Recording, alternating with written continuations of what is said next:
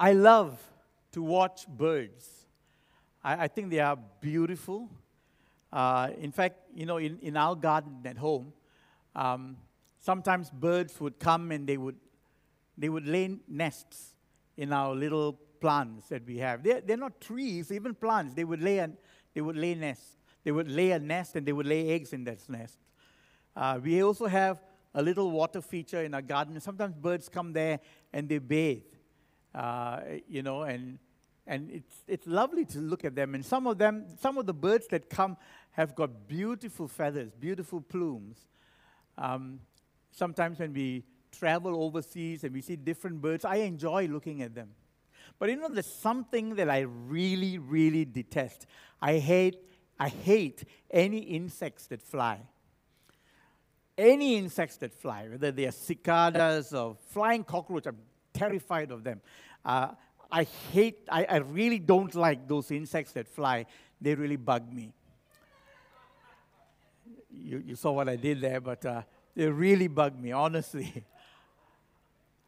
But one of those insects that not just bug me, but terrify me are bees, because they sting. I've only been stung once in my life, but I've come pretty close to being stung several times. I remember once when I was in school, and we used to go for this cross-country. You know, we would go, Marantas days, cross-country. And I remember once we were crossing through this place, there were trees, and one of the boys disturbed a hive of bees, and those bees just came out there, and they were furious. They came out and started hovering over us, and we ran. We suddenly, although we were so tired after running for so long, suddenly caught second wind, and we began to run for our lives. And I remember I had a friend with me, and a bee was just following us. And the bee landed on him and stung him, and he screamed in pain. And then the bee came and hovered around my head, and I was furiously trying to get rid of the bee, and the bee just went buzzing around my head and landed on me. It didn't sting me, but it landed on me, and I was so sure I was going to get stung. And then I brushed it off, and I ran. I remember that evening when I went back home, and I related this story to my mom. And my mother told me an interesting fact. My mother said this, you know, if a bee stings somebody, it cannot sting again. Because when the bee lands on someone and stings that person, it would leave its sting in that person and it would fly off without its sting. The sting would be embedded in the person it stung. And the bee would fly off and the bee would not have a sting anymore. And so I didn't know that. So now I suddenly understood how come the bee landed on me, but it didn't sting me. You know, the Bible tells us this. In 1 Corinthians chapter 15 and verse 54, it says this, death has lost the battle. Where is its victory? Where is its sting? This is the story of the resurrection. And it says, let me read that again. Death has lost the battle. Where is its victory? Where is its sting? Sin is what gives death its sting. And the law is the power behind sin. But thank God for letting our Lord Jesus Christ give us the victory.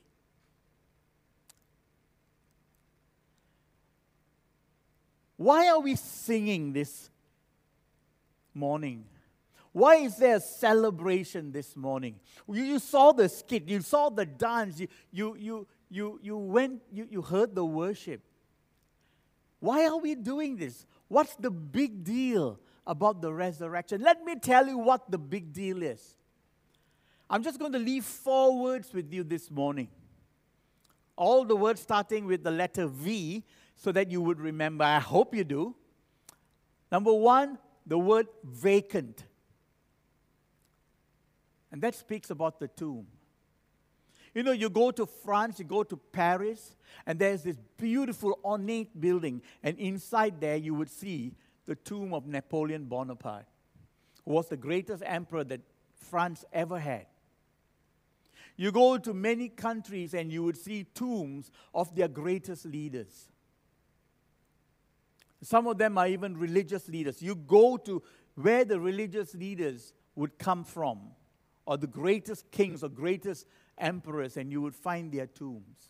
You go to Egypt and you'll see the pyramids that house the tombs of pharaohs that were rich and that were decked, ornately decked with gold, and they were known to be amazingly influential people. But their tombs are there, and their tombs are filled with their bones, or what's left of it. But there is a tomb outside of Jerusalem that bore the body of one who called himself the Son of God. That tomb is vacant. It isn't there.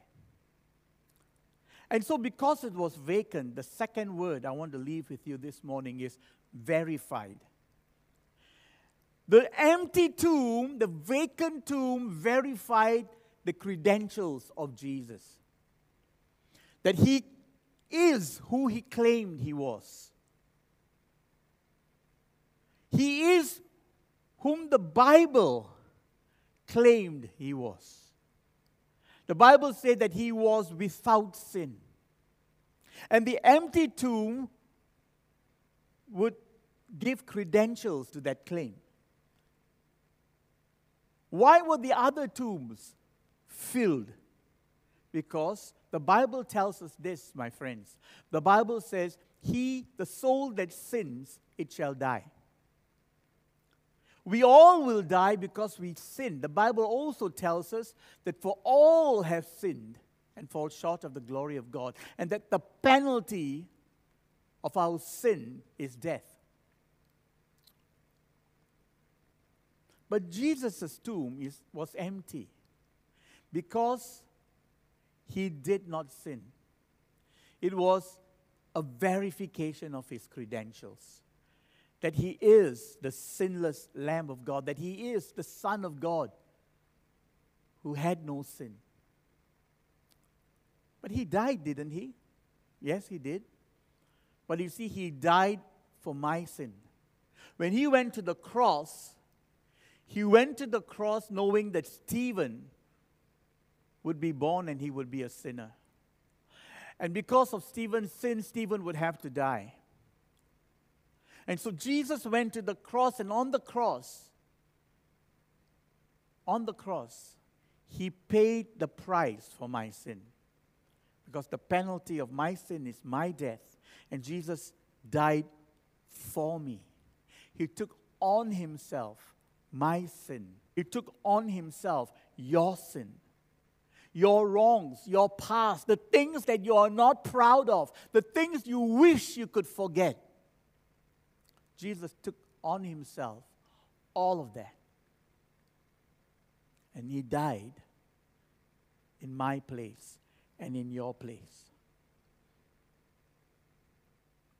But you see, because they were our sins, he died. But because they were not his sin, he didn't remain dead.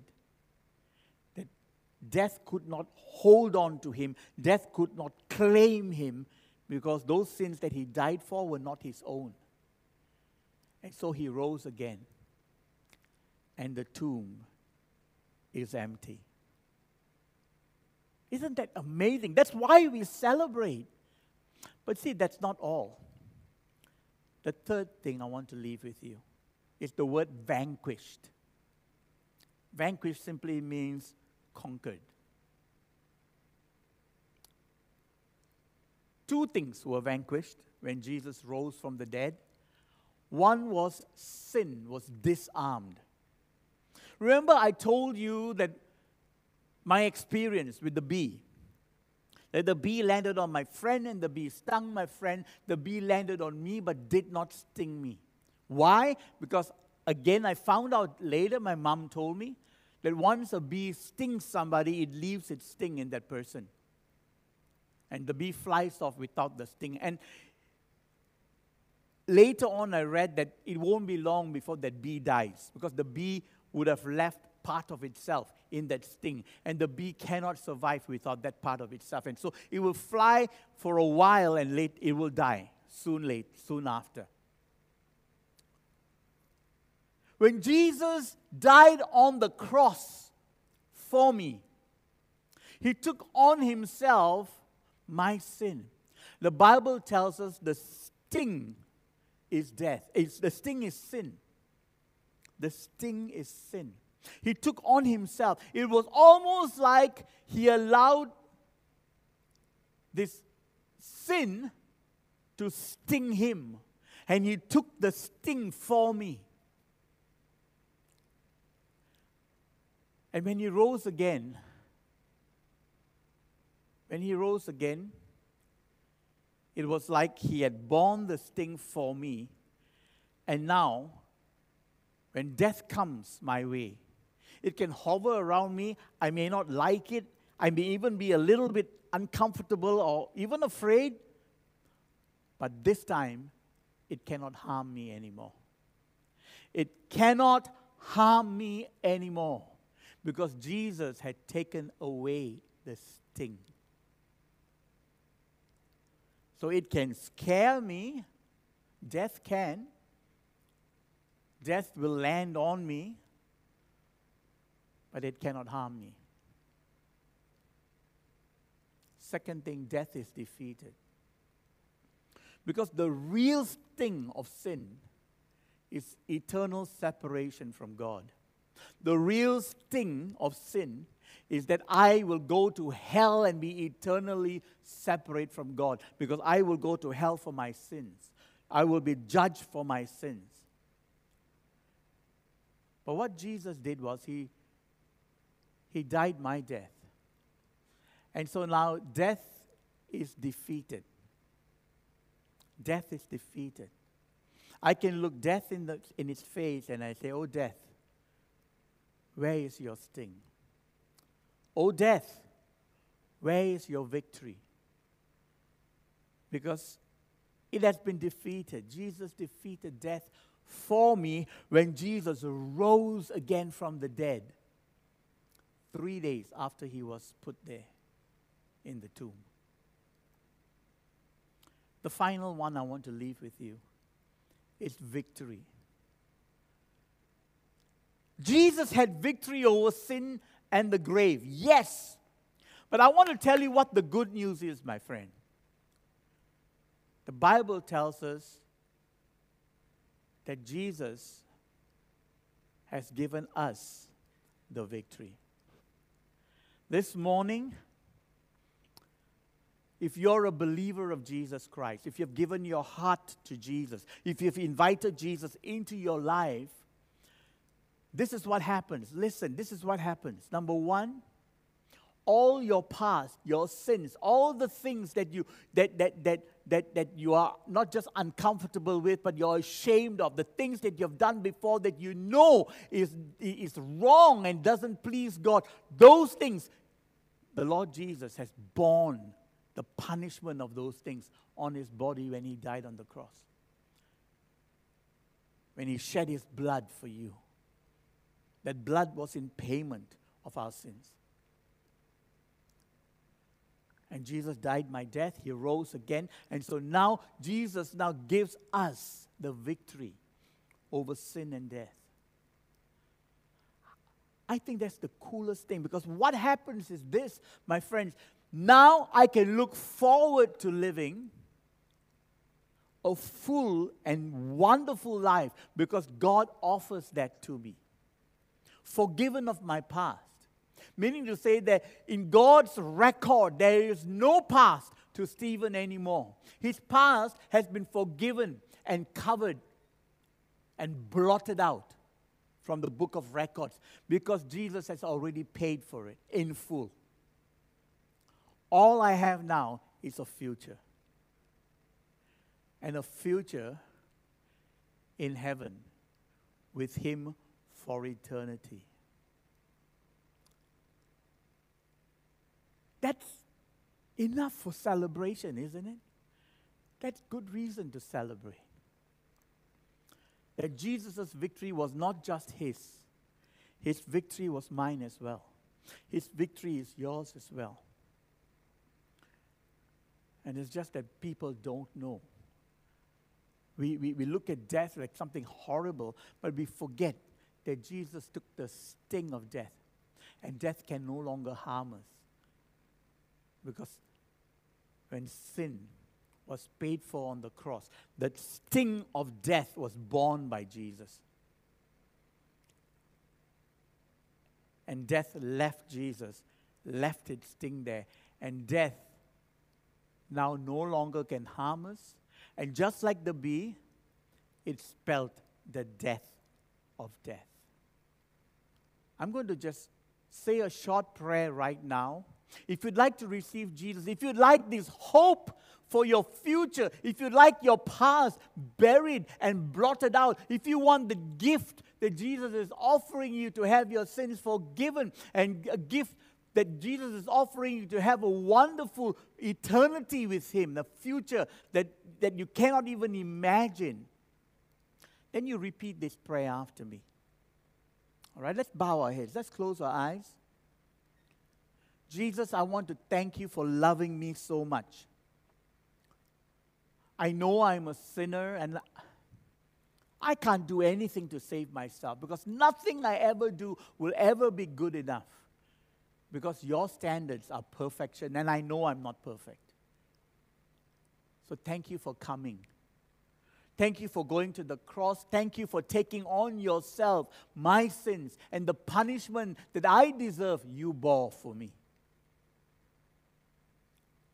Thank you for rising up from the dead, because when you did that, you took away the sting of death. That death can no longer harm me if I give my life to you. And right now, Jesus, I want to say that I'm sorry for the things I've done. I want to turn around and start living a new life with only my future ahead of me, not my past. Because my past is blotted out and paid for in full. So I receive you into my heart as my Savior. I receive you into my heart as my Lord. Come in, change me. And help me, Lord, to now live the life that you offer me. In Jesus' name, amen.